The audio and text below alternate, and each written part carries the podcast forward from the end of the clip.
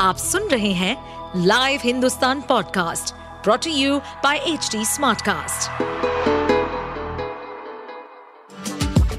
आपका स्वागत है दिल्ली एनसीआर की खबरें पॉडकास्ट में ये पॉडकास्ट आपको दिल्ली और एनसीआर की विभिन्न पार्टियों की राजनीतिक गतिविधियों, महत्वपूर्ण घटनाओं और अपराध के मामलों में गहराई तक ले जाएगा इस पॉडकास्ट में हम विश्लेषण करेंगे उन खबरों और विकास से जुड़ी सभी जानकारी और फैसलों को जिनसे देश की राजधानी और उसके लोगों पर गहरा प्रभाव पड़ता है।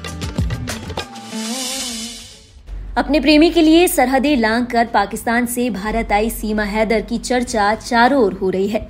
यूपी एटीएस सीमा से लगातार पूछताछ में जुटी है और इस पूछताछ में लगातार नए नए खुलासे हो रहे हैं। जानकारी के मुताबिक एटीएस की पूछताछ आज भी जारी रहेगी।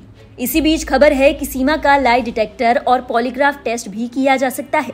एटीएस ये पता लगाने की कोशिश कर रही है कि सीमा प्यार की आड़ में क्या जासूसी करने के लिए भारत आई है। एटीएस की पूछताछ में सीमा हैदर ने एक के बाद एक कई सारे खुलासे किए। सीमा हैदर ने बताया कि उसने अपना पहला अकाउंट मरियम खान के नाम से बनाया था। फर्जी आईडी का खुलासा होते ही एटीएस का शक गहरा गया। मामले में आगे पूछताछ करने के बाद सीमा हैदर ने कहा कि वो पाकिस्तान के बलूच कबीले से आती है।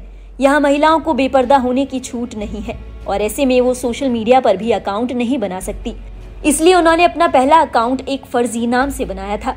एटीएस के द्वारा की गई पूछताछ में सीमा हैदर के खिलाफ कई सारे सवाल खड़े होते हैं। पहला, सीमा की उम्र पर संशय। पाकिस्तानी पहचान के अनुसार सीमा की उम्र सिर्फ़ 21 साल है, लेकिन वो अपने आप को 27 साल का बताती है।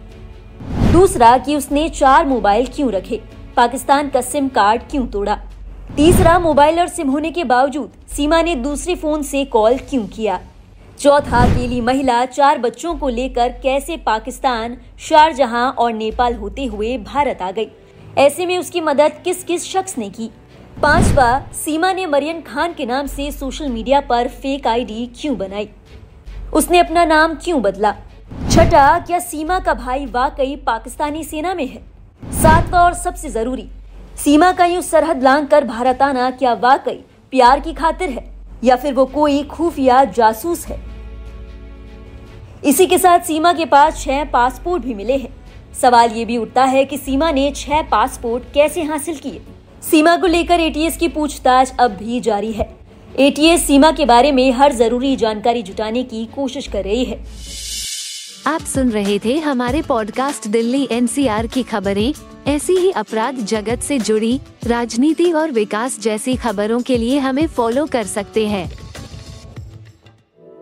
इस पॉडकास्ट पर अपडेटेड रहने के लिए हमें फॉलो करें एट एच डी हम सारे मेजर सोशल मीडिया प्लेटफॉर्म पर मौजूद हैं। और ऐसे पॉडकास्ट सुनने के लिए log on to W W W dot H D smartcast dot com